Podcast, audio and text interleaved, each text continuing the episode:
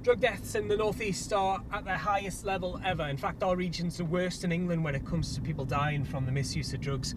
The latest stats that we've got say three hundred and fifty people died between twenty fifteen and twenty seventeen. As you can probably hear, I'm driving around a very twisty and turny estate in Gateshead called Allerdene. If you're familiar with the area, you can still end up getting lost. It's like a warren. If you're not from here and you're using a sat nav to try and find an address, good luck on that. It'll bring you out at a completely different streets nine times out of ten. Now I'm in Aladine because this is one of the lower income parts of Gateshead, a town where thirty-five people died from drugs in twenty eighteen alone. I'm going to meet a woman whose daughter tragically was one of those.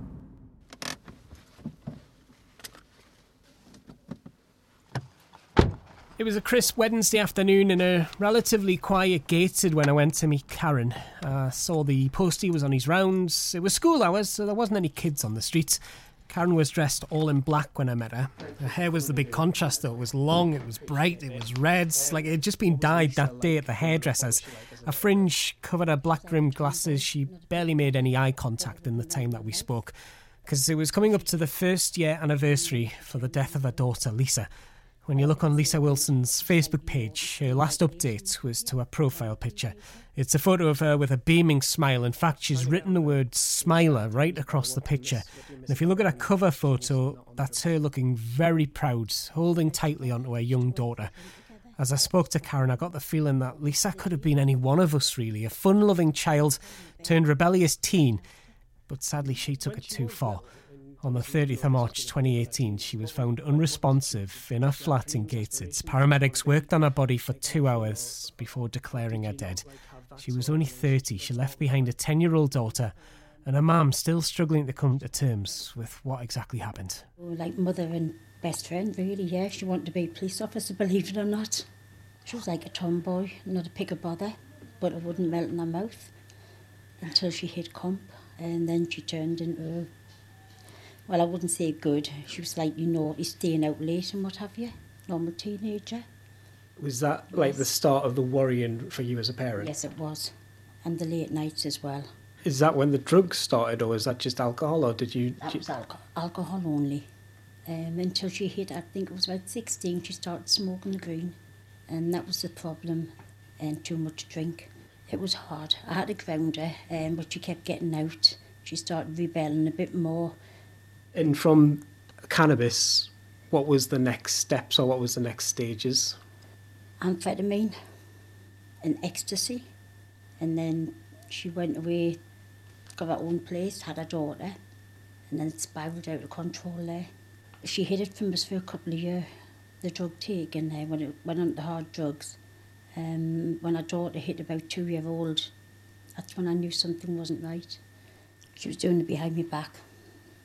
So I didn't know um, until the day I caught her. She had everything laid out on her table, her needles. I went in, I got a black bin bag, and I scooped everything into it, took it away, away from her. Etched in her face and deep in her eyes, I could sense a woman who still hasn't really come to terms with what happened to her daughter. She'll tell us nobody should outlive their kids, but tragically that's on the rise in Gateshead. The most recent stats say there was thirty-five drug-related deaths in twenty eighteen, up from twelve the year before. With a town whose life expectancy is eighty, that's thirty-five families who've had to lay their sons and daughters to rest. I could see she was nervous talking about something so raw, and at her request I've changed names and dates as Karen's family are, well, at loggerheads over Lisa's death. It's devastating. It's left everybody, like, I don't know, it's like a hole in my heart. It's my only daughter. The whole family were clashing because of it all, because of the drugs. The transition from cannabis to eventually heroin, is that the drug that took our life? Well, we knew it was coming. I was waiting for the knock on the door. And when we did get a knock, I knew straight away who it was. Uh, the police came in, told us. Our daughter heard them. She was at mine that night. And she come downstairs and she said, "Me mum, isn't it the drugs?" And I said, "Yeah, she's gone." How was she discovered? What happened? She was discovered in her flat, um, unresponsive. They'd been working on her for a few hours. Um, they couldn't bring her back. It was a mixture. Um, it was a concoction. She'd only had a little bit, what was found in her body, um, of like heroin, methadone as well, even though she was on the script. Valiums, everything in her body, and it caused a problem with her heart over the years, which she didn't know about, and it went straight to her heart and it killed her. When was the last time you saw her before that? Two days before that, um, when I seen her, she had an appointment to go to job centre, and when I had seen her, she was sitting in a pool of vomit.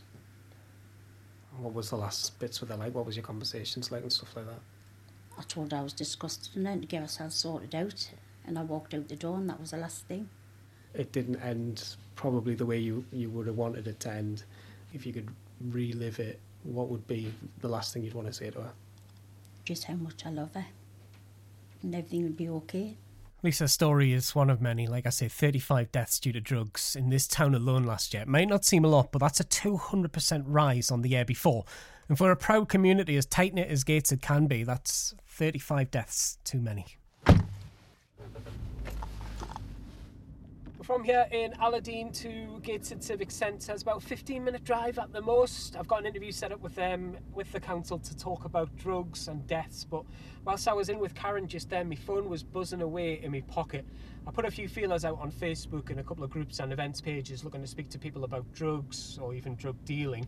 A couple who live in Gateshead have got back to me. They use drugs on a recreational basis, and they're keen to talk about drugs, why they do it, and why they feel it can be done in a safe environment. They've said, though, that they're free now, and they're in Newcastle City Centre, actually at work, but it's okay for me to go and visit them, so that's where I'm off to now. Hiya, I'm here to see... Yeah, just go straight through, they're waiting for you. Just through these doors, yeah? Yeah, those doors. Rachel and John, as I'll call them, are a young professional couple. I'm meeting them in a nondescript empty room in a Newcastle City Centre office block. John's the younger of the two by a couple of years. He's got long black hair, it's tied back in a ponytail. He's got wire-rimmed glasses on and a five o'clock shadow. His partner for the last three or so years is in her early thirties. Rachel is a vegan, she'll tell me. Don't do drugs, she'll warn, but also don't drink, don't smoke, and don't eat red meat. She's about five foot five, short hair, it's been dyed a number of colours. She looks much younger than her age, but it's only since meeting John that she's dabbled properly with drugs. How did you start with drugs? Well, I think I tried a bit of cannabis again when I was a teenager, but wasn't really a fan. And I'd spent my whole twenties being absolutely terrified of drugs, wouldn't touch them because if you have one pill will kill and all that stuff.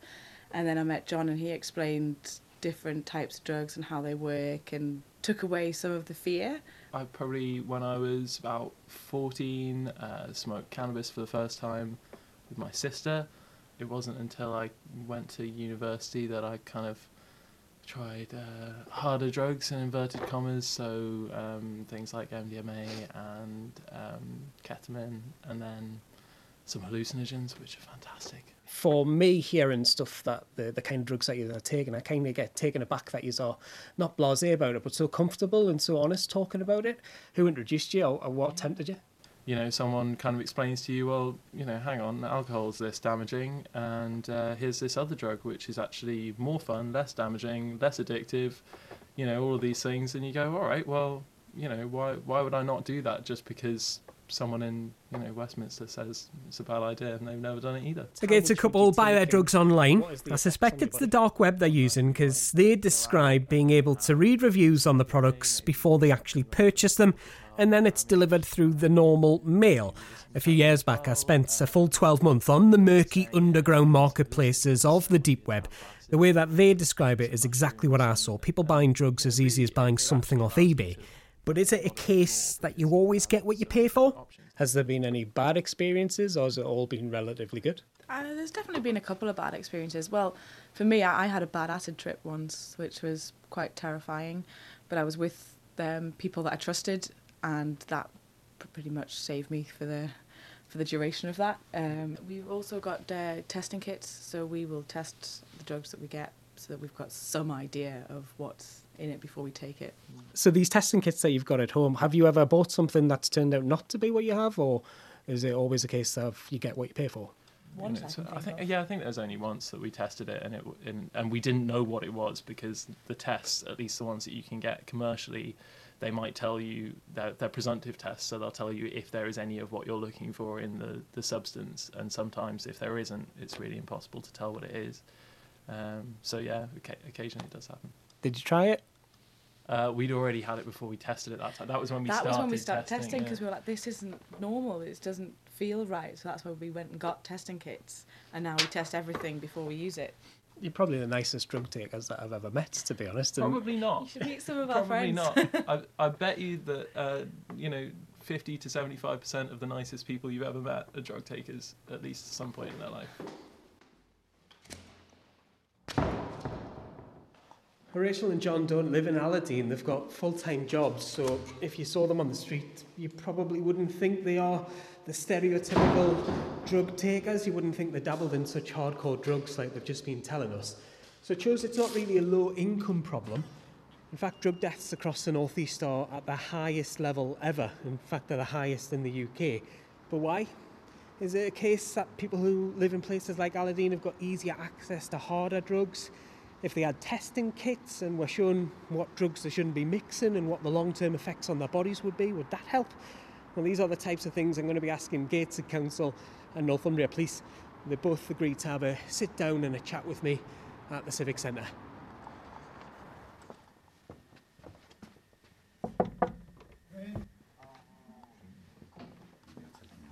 Hiya, I'm Mickey.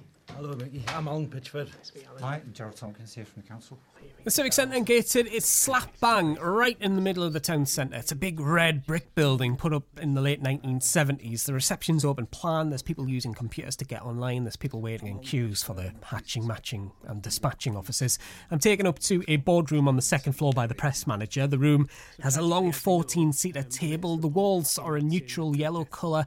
And Gerald from the council and Alan from the police are sitting opposite me. I need to know what their thoughts are on this huge increase in drug deaths in their town. Firstly, one death is too many, um, but yeah, it's a lot. Let's say, Gerald, that there is an addict out there who now knows that they've got a problem and they want treatment. What supports can Gateshead Council offer people? Well, we have a contract with an organisation called C G L, who uh, used to operate as Evolve. We've now changed the contract, and they're called Gateshead Recovery Partnership. People can speak to their G P or they can just look up uh, the Recovery Partnership. So I had a quick look on the council website today and there's a substance misuse part, which is great. And then it gives Evolve and... It used to, it, the service used to be called Evolve. From first of November, it's Gateshead Recovery Partnership. So Evolve is still mentioned on your site. Do you think there could be more? I'm, I'm not like saying, oh, you take that down and change it straight away. I'm just thinking think you could be pinpointing more, going around to uh, these communities and, and teaching them. Well, part, part of the work that we expect the provider to do is that outreach, to promote itself and, and make increase awareness of the service that, that is out there, because treatment does work. And is that obviously one of the reasons why you changed from Evolve, because what they were doing just wasn't working? No, no, no. The same, the same C G L who, who provided Evolve is the company that are providing the Recovery Partnership. Just so you know, C G L is Change, Grow, Live. They're a voluntary sector organisation that specialise in substance misuse and criminal justice intervention projects right across the U K. They say they provide help and support to adults, children, young people and families. And last year, they helped over two hundred thousand people across the country. Have you given them kind of like twelve months to, to get better, or what are you doing with them? Well, as I say, the, the treatment works, and we're quite pleased with the work um, C G L are doing. The contract isn't for more than twelve months, you know, because you need stability to get the best out of the service. And let's fast forward to next year when we'll be talking about this year's figures. Obviously, we don't know them as of yet. Um, what will happen if drug deaths go up? What is your plan? What, what's your plan B? There's no simple answer to this. It will take a long time. The position in Gateshead is no different to it is in many communities up and down the country. There's a, a lot of places struggling with this. Some of the headlines over the, the last twelve months about Gateshead being the drug hotspot of the North East when it comes to council call-outs for syringes and stuff like that. Uh, we've had police incidents recently in Allerdene, in the flats. There was an attack with a knife. There was a crack cocaine attack in Rowlandsgill a couple of months ago, maybe late last year, where a woman got glassed in the face by someone high on crack cocaine. How is the title Drug Capital of the North East sitting with Gateshead Council? It's not a title that we welcome, but I think um, the, I mean, the context of that specifically was around the needle finds, and I think the fact that we report and encourage reporting of the needle finds is probably the, the strongest explanation for us having the highest number of needle finds. Well, I asked Gerald about the potential for further outreach work in communities like Aladine and about drug testing kits and whether they could be a good idea. He's agreed it's something that he'll look into and get back to me at a later date. Also in the room with us was Alan Pitchford, Police Inspector for Northumbria Police. I asked him what people really want to know. What is the force doing to stop drug supply in Gateshead? Well, there's always been the supply of drugs, but I think it's uh, I think it's important from the public's perception is to understand that, albeit drugs are available, there's a whole range of other factors which impact on the mortality of people who take drugs. Drug taking in Gateshead, it's not just particular areas that are doing heroin or ecstasy or cocaine. It seems to be anyone that I speak to in the town has got a drug story. I spoke to a couple who live in one of the more affluent areas of Gateshead, we'll say. They buy their drugs online, they get them delivered through the post, and then they use a testing kit to make sure that what they're buying is what they're getting. How big of a problem do you think the internet's playing nowadays in people getting their drugs? Well, obviously, from the example that you've given, the internet does play a big part. The accessibility of drugs makes it very difficult for us to, to deal with. However, drugs have always been accessible. Um, Gateshead's no different with any other area within the North East and nationally. Um, this is something that we're working together with, with all the agencies right across the country. We're all working together to tackle this. And the last question for both of you, and I've been asking every single person that I've interviewed on this, is have you taken drugs in your life? Actually, no. Absolutely not, no. I wasn't really expecting Gerald and Alan to admit to drug taking there, but I thought I'd ask. We do know that drug taking is a problem in Gateshead. Every one of those thirty-five deaths in twenty eighteen is a tragedy. The figure isn't just numbers on a page, though. Hopefully I've shown that every one of them is a life that's been cut short and countless lives that have been changed forever. Each one is a daughter or a son, a mother or a father who's been snatched away. No more time with the family for them. No more tomorrows for them to look forward to. Is there a specific reason that the figure jumped so high last year? In reality, I don't think so, no. But still, thirty-five deaths from drugs in Gateshead is thirty-five too many. The numbers will probably go up and down over the years, but the human cost remains the same. Each one is an individual whose life has been cut short before their time. This is dedicated to the thirty-five people who died in twenty eighteen, and the final word should go to Karen Wilson. Her thirty-year-old daughter, Lisa, died last year. When you think back about that little girl grown up to last March, I mean, you must just be completely all over the place. I am, but I know she doesn't have to like worry about when she's going to get her next fix. I know it sounds awful, but it's a release. I mean, it's it sounds like it's still tearing you apart. It is, it'll never go away. I've got ashes in the house. It's the worst thing ever.